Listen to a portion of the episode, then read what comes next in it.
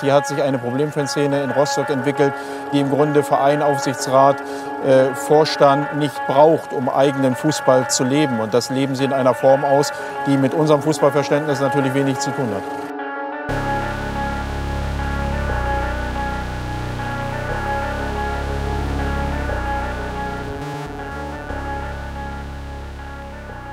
Und damit herzlich willkommen zur zweiten Folge der dritten Staffel hier bei Beyond the Ball. Und direkt am Anfang erstmal eine kleine Entschuldigung. Diejenigen, die bei Twitter unterwegs sind, haben es ja schon gesehen. Für all diejenigen, die letzte Woche Mittwoch einfach auf eine neue Folge gewartet haben, sie aber nicht kamen, hier noch einmal die Entschuldigung. Es ist das erste Mal, dass ich nicht vorproduziere und es ist auch das erste Mal, dass man direkt eine Erkältung bekommt und deshalb nicht aufnehmen kann. Mittlerweile geht's aber wieder. Und deshalb kann auch diesen Mittwoch wieder eine Folge veröffentlicht werden. Es geht also weiter. Heute soll es um die große Frage gehen, was den Sport eigentlich ausmacht. Und damit meine ich nicht ganz abstrakt die körperliche Betüchtigung, sondern es soll vielmehr auf eine gewisse Ideologie des Sports eingegangen werden. Wir müssen uns heute überlegen, was den Sport eigentlich als Sport ausmacht. Ist es dieses Ringen um Sieg oder Niederlage oder was kann es dann auch sein? Und genau um diese Frage zu beantworten, hatten wir vor nur wenigen Monaten eine ganz tolle Szene, die sich wunderbar exemplarisch nehmen lässt, um sich mal des ganzen Problems zu widmen. Die Rede ist natürlich von Olympia und hört mal genau hin, vielleicht erkennt ihr schon, worum es gehen soll. Die beiden umarmen sich jetzt erstmal, aber es geht weiter. Uh, we can continue with the jump off. Can we have two gold? It's possible. It, it, depends if you decide if you both decide on Oh, das ist schön. Die beiden einigen sich, gemeinsam Olympiasieger zu sein. Das finde ich großartig. Tja, einer der wohl emotionalsten Momente der Olympischen Spiele in Tokio mit zwei Ebenen. Aber erstmal zur Rekapitulierung. Worum ging es überhaupt? Der Italiener Gianmarco Tamberi und der Katarer Mutash Essa Barshim einigten sich darauf, dass sie nicht mehr ins Stechen gehen und teilen sich einfach Gold im Hochsprung. Beide hatten vorher 2,37 Meter übersprungen, haben aber die nächste Höhe nicht gerissen und haben daraufhin gemeinsam mit dem Kampfrichter beschlossen, weißt du was, wir teilen uns einfach das Gold. Und das hatte nicht nur den Effekt, dass auf einmal zwei Leichtathleten Gold erreichten, sondern auch, dass sich in den sozialen Medien wie auch in den Zeitungen sehr, sehr viele Leute zu Wort meldeten und sich gefragt haben, ist das jetzt, also ist das jetzt wirklich der Kern des Sports und haben die das veredelt, indem die gesagt haben, komm, wir machen das zusammen oder widerspricht das nicht diesem Wesenskern des Sports, wo es dann irgendwo auch immer um Sieg und Niederlage geht. Dieses Streben nach Sieg, das kennen bestimmt vor allen Dingen die Fans, die Ballsportarten verfolgen. Klar, da geht es immer darum, dass zwei Mannschaften aufeinandertreffen, dass es quasi immer darum geht, ich möchte, dass meine Mannschaft gewinnt und das führt dann auch dazu, dass die andere Mannschaft verliert. Und auch wenn die Leichtathletik etwas anders funktioniert, so haben wir doch hier einen, einen Kern des Sports berührt. Und dieser Kern, den kann man auch einfach als Wettbewerb bezeichnen. Dieser Wettbewerb macht den Sport aus. Das da kann man, glaube ich, feststellen. Klar, wir werden auch immer wieder Sportarten haben, die eventuell nicht immer ganz klar diesen Wettbewerbscharakter mitbringen. Wenn wir daran denken, an gemeinsame Wandertouren irgendwo in den Bergen, klar, das muss nicht unbedingt Wettbewerbscharakter haben, aber den Sport, den wir kennen, der hat ihn. Und da ist das Spannende, dass der Wettbewerb nicht unveränderlich ist. Wir haben heute eine andere Form von Wettbewerb als vor 100 Jahren. Aber auch da einmal zu Beginn, was macht den Wettbewerbscharakter des Sports eigentlich aus, um dieser Frage näher zu kommen, ist das jetzt Kern des Sports oder eher nicht? Die Frage nach dem Wettbewerbscharakter des Sports, den hat Gabriel Kuhn sehr gut beantwortet. Gabriel Kuhn ist Schriftsteller und Anarchist und wer sich für seine Texte interessiert, der kann sie bei Analyse und Kritik lesen. Da ist er sowas wie der Haus- und Hof-Schreiberling für Sportthemen, die von links kritisiert werden sollten. Und Gabriel Kuhn ist nicht nur Journalist, er schreibt auch Bücher. Unter anderem das Buch Die Linke und der Sport, wo er sich für den Unrast Verlag Gedanken darüber macht, was den Sport eigentlich ausmacht und was die wesentlichen Punkte sind für eine Kritik, aber auch für ein Lob des Sports von einer kritischen Perspektive aus. In seinem Buch denkt er erst über die verschiedenen Debatten nach, die Linke im Sport immer führen.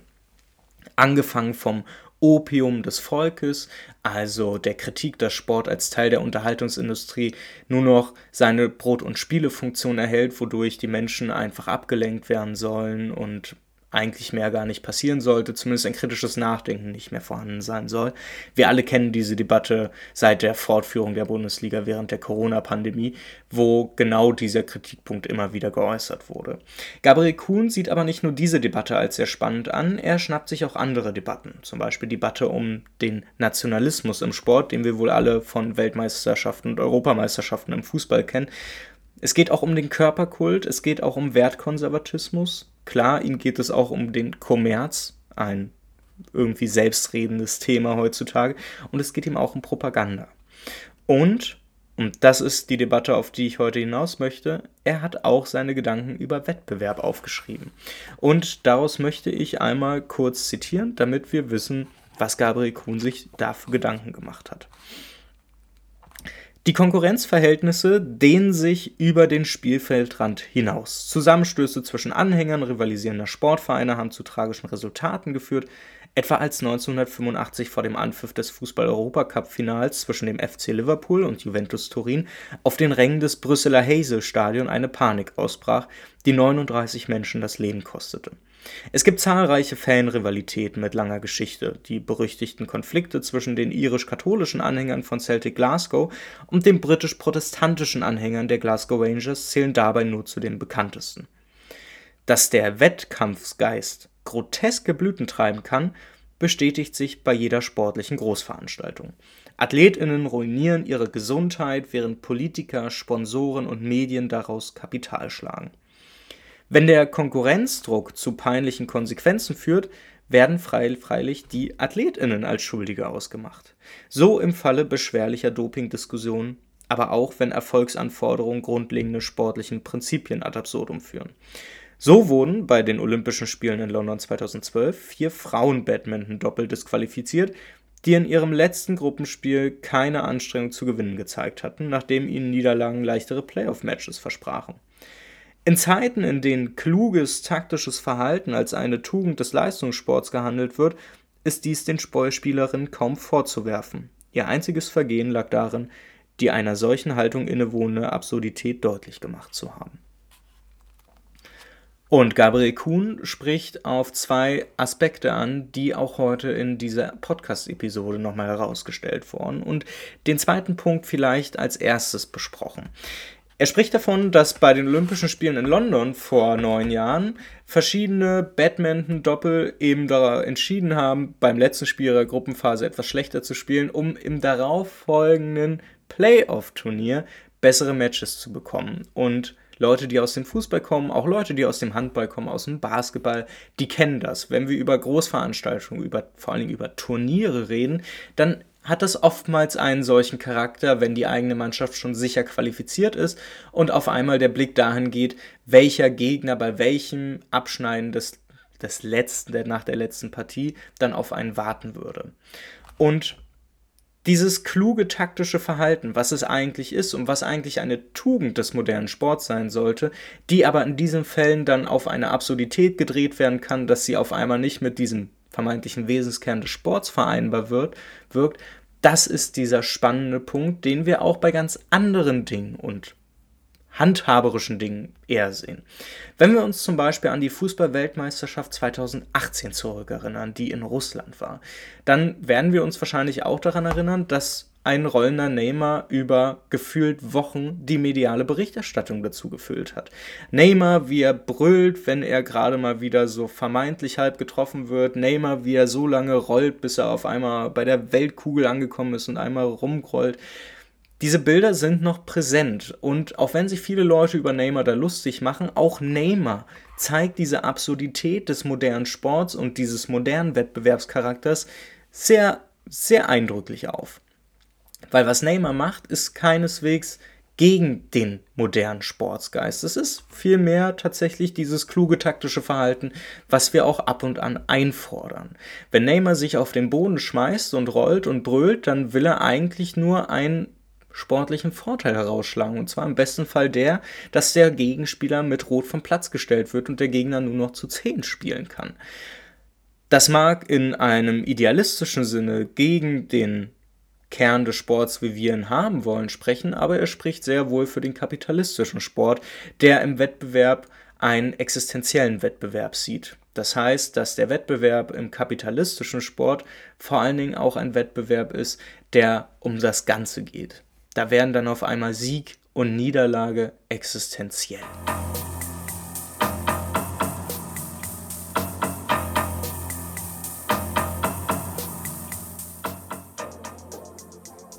Tja, wenn wir darüber nachdenken, dass Sieg und Niederlage tatsächlich existenziell werden in einem kapitalistischen Sport, dann lässt sich schon das Fazit ziehen, dass die beiden Hochspringer irgendwie gegen diesen Wesenskern des modernen Sports verstoßen haben.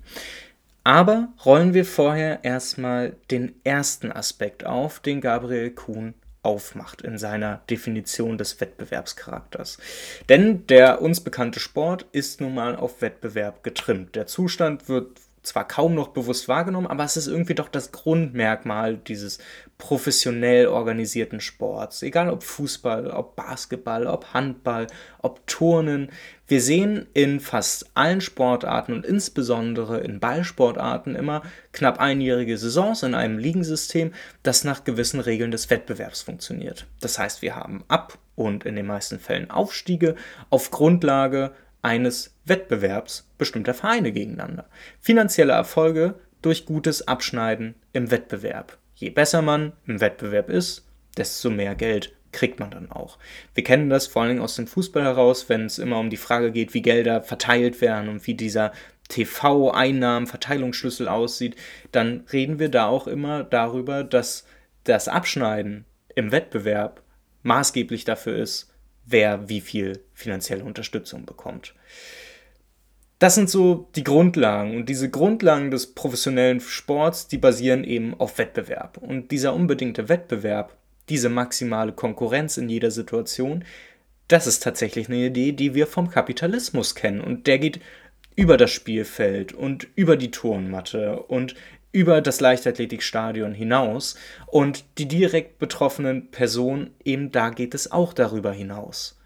Natürlich erleben wir das, dass auch Sportler in Konkurrenz leben, aber wir erleben das eben auch bei den Fans. Und wenn wir dann nochmal den letzten Schritt nochmal zum Fußball hinnehmen, dann erleben wir auch dort diese kapitalistische Konkurrenz. Fußballfans leben Konkurrenz, klar. Ich komme aus Berlin-Köpenick und wie die meisten ja wissen, bin ich auch Union-Fan. Und als Hertha und Union das erste Mal in der ersten Bundesliga aufeinander trafen, im Anfang November 2019, da konnte man diese Erfahrung dieser, dieser krassen Konkurrenz auch am eigenen Leib machen. Und da kann man auch dazu erzählen, dass ich früher als Kind, glaube ich, gar nichts gegen die Hertaner hatte. Ich weiß sogar, dass ich mal ein Trikot von Nando Raphael hatte, eben weil er Namensvetter war und ich es auch eine Zeit lang fast bei jedem Training getragen habe. So. Und in meiner Fußballmannschaft damals gab es auch viele Leute, die Union-Fans waren. Und Mitte, Ende der Nullerjahre wäre das nie im Leben jemandem eingefallen, da irgendwie in, mir einen Strick draus zu drehen und zu sagen, es ist eine vermeintliche Fanfeindschaft. Und an der Stelle können dann die KennerInnen der Berliner Fußballkultur dann einschreiten und sagen, dass zu dieser Zeit eben noch nicht diese Rivalität bestand. Doch ehrlicherweise komme ich ja aus genau dieser Generation, die diesen Konflikt von Ost und West eben auf diese Stadt rauf interpretiert hat und eben mittlerweile auch sagt, dass man die scheiß Wessis einfach nicht in seinem eigenen Stadion Jubel sehen möchte. Aber der Rivale Hertha BSC, der war und ist schon lange ja als solcher ex existent und auch beim ersten Aufeinandertreffen in der ersten Liga entwickelte sich eher vorab und zwar wegen den Fans so eine Stimmung, die diese maximale Konkurrenz dann irgendwie greifbar gemacht hat. Wer damals nicht in Berlin war, muss sich das so vorstellen, dass in der Woche vorher die ganze Stadt irgendwie schon gebrodelt hat. So, ich kann mir vorstellen, dass es für Fußballfans aus dem Ruhrport völlig bekannt sein muss, aber in Berlin hatte ich das tatsächlich noch nicht erlebt. Und die Spannung war fast überall zum Greifen nah. Ich musste, weil ich damals an der Freien Universität studierte, immer von Köpenick bis ganz tief in den Südwesten fahren, also mit S-Bahn und U-Bahn. Man ist quasi über eine Stunde durch die ganze Stadt unterwegs gewesen. Und überall hat man diese Spannung gespürt. Dann fing das auch damit an, dass dann vermeintlich Hertha-Fans den Szene-Container der Unioner Ultras überführen und ausplünderten. Und dann während des eigentlichen Spiels wurde von beiden Fanlagern entwendete Fanutensilien des Gegners verbrannt. Und nach Abpfiff des Spiels, wer sich erinnert, da gab es dann die Szenen, die hässlichen Szenen, wie aus dem Hertha-Block Bengalos in neutrale Blöcke und aufs Feld gefeuert wurden und daraufhin Union-Fans versucht, kurzzeitig versucht haben, das Feld zu stürmen, um rüberzukommen. So viel Hass, wo doch eigentlich alle die gleiche Faszination verspüren, möchte man meinen. Und klar, das mag erstmal pathetisch klingen, aber diese Feindschaft zwischen den Fanlagern, die entstammt eben diesem Wettbewerb. Dieser Wettbewerbsgedanke des Fußballs und dadurch auch der Wettbewerbsgedanke des Sports, der strahlt auf alle ab, die ihn verfolgen. Und das mag einerseits natürlich in tollen Choreos und leidenschaftlicher Unterstützung münden, aber eben nicht nur gelegentlich auch in Gewalt. Und diese Gewalt sollte auch nicht per se verurteilt werden. Da erinnere ich gerne an den Innenverteidiger Martin Hinteregger, der in der Bundesliga-Saison 2020-2021 in einem unterhaltsamen in Interview dann davon sprach, Zitat, wenn es beide gewollt haben, dann ist es ja okay. Und äh, er sagte das, als es dann darum ging, dass es wohl eine verabredete Prügelei zwischen Leverkusen und Frankfurter Ultras gegeben hatte, die dann von der Polizei aber vorab unterbunden wurde. Aber Gewalt darüber hinaus im Fußballstadion durch Böller und Bengalos, die in unparteiische Blöcke geschmissen werden, das ist halt zu verurteilen. Und die schießen deutlich über diesen ertragbaren Rahmen der Konkurrenz, des Wettbewerbs hinaus. Und der Wettbewerbsgedanke wird nicht nur hier, aber insgesamt zu einem Teil der Ideologie des kapitalistischen Fußballs und auch des kapitalistischen Sports, bei dem man sich fragen sollte, ob man ihn in dieser Form wirklich gut finden kann. Der Politikwissenschaftler Tim Beichelt stellte quasi anschließend an diese Überlegung einen Gedanken an, der sich in seinen Auswirkungen lohnt, nachverfolgt zu werden. Und zwar sieht er den unbedingten, diesen kapitalistisch geprägten Wettbewerbscharakter bereits im Kinder- und Jugendalter beginnen, der sich mit steigendem Alter dann nur noch maximiert. Und er sagt dann dazu, wer im Profibereich des Fußballs ankommt, hat quasi mindestens ein Jahrzehnt harten Wettbewerbs durchgemacht und überstanden. Und überstanden halt wirklich, weil der Selektionsprozess in den Nachwuchsleistungszentren in Deutschland wohl einer der härtesten im Sport überhaupt ist. Und diese maximale Konkurrenz, die wir dort erleben, die sorgt in solchen Strukturen nicht nur für Höchstleistung, sondern ehrlicherweise auch für einen ungesunden Umgang mit dem eigenen Körper. Wir erinnern uns an die Dokumentation Pillenmittel, Schmerzmittelmissbrauch im Fußball, wo der Fußballprofi und ehemalige Unionsspieler Neven Subotic davon gesprochen hat, dass das, was er in den letzten 14 Jahren mitbekommen hat, dass Ibuprofen wie Smarties verteilt wird. Und da erleben wir Menschen, die über ihre eigenen Schmerzgrenzen hinausgehen und damit ihre Gesundheit gefährden. Und das ist das Produkt dieser Ideologie des Wettbewerbs im Fußball und im Sport. Und das Beispiel Neymar, was ich vorhin ansprach, das zeigt eben diese verzwickte Situation rund um diese Ideologie. Weil, klar, die Fouls und die vermeintlichen Fouls, wo abgehoben, rumgerollt und rumgeschrien wurde, die sind ehrlicherweise, wenn wir uns selber überlegen, was für ein, was für einen Kern wir den Sport zuschreiben wollen würden, die gehören da nicht dahin. Aber was er macht, ist halt im Sinne des eigenen Vorteils und damit nicht unbedingt schlecht. Und dieser Wettbewerbsgedanke, der so übertrieben, der so maximiert wird, der treibt eben auch solche Blüten. Und sich einfach nur über dieses Verhalten einzelner SpielerInnen zu beschweren, sich einfach darüber zu beschweren, wenn SportlerInnen diesen Sieg maximal suchen und alles dafür ausreizen, das ist halt zu leicht. Natürlich sucht Neymar den maximalen Vorteil, aber das ist eben auch in einer Struktur, die darauf ausgelegt ist, vollkommen legitim. Stellen wir uns vor, Neymar wäre ein, ein Hochspringer. Dann würde es da gerade um verdammt viel Geld gehen, weil er deutlich weniger Geld im Jahr verdienen würde. Und das ist halt genau der Punkt. Wir können nicht einzelne Spieler, denen das anlasten. Wir können auch ehrlicherweise einfach nur den Hut davor ziehen, was die beiden Hochspringer bei Olympia getan haben, weil es eigentlich gegen diesen Wettbewerbsgedanken, den wir im modernen, im kapitalistischen Sport kennen, ist. Meine Kritik am Wettbewerbsgedanken. Daraus sollte man nicht schließen, dass man Konkurrenz unbedingt entfernen muss. Es muss klar sein, dass die Kritik, die ich hier am Wettbewerb und an dem Wettbewerbscharakter habe, dass die eine spezifische, zutreffende Kritik ist am kapitalistischen Wettbewerbsgedanken im Sport, der eben übertreibt, der dafür sorgt, dass alle Leute das zu einer Spitze treiben, die absolut nicht notwendig ist. Ich habe ja schon davon gesprochen, dass sozialistische Sportgruppen mal damit experimentierten, dass man versuchen, dass sie versucht haben, Wettbewerb komplett zu eliminieren und dass so gemeinsame Wandertouren oder auch Radtouren safe nicht so beliebt sind wie der Fußball selber. Dessen bin ich mir voll und ganz bewusst. Aber das Problem hinter dem Wettbewerb im kapitalistischen Sport ist seine Existenz als Hyperbel des eigentlichen Wettbewerbs. Er ist eine Übertreibung, die in der Konsequenz eben nicht nur den Sport und das Spiel verschlechtert, sondern, weil Sport eben immer auch auf die Gesellschaft zurückwirkt, eben auch das gesellschaftliche Miteinander auf ein Siegen und Verlieren reduziert, ohne Rücksicht auf Verluste nehmen zu wollen. Und genau das sehen wir in den direkten Reaktionen der Fans. Was bleibt also übrig? Ehrlicherweise, der Wettbewerbscharakter im modernen Sport, der ist allgegenwärtig und der ist eben auch so übertrieben. Und deshalb ist es auch absolut verständlich, wenn Leute sich daran stören, wenn dann bei Olympia auf einmal zwei Hochspringer ankommen und sagen, nee, wir schaffen die nächste Höhe nicht, lass uns Gold teilen.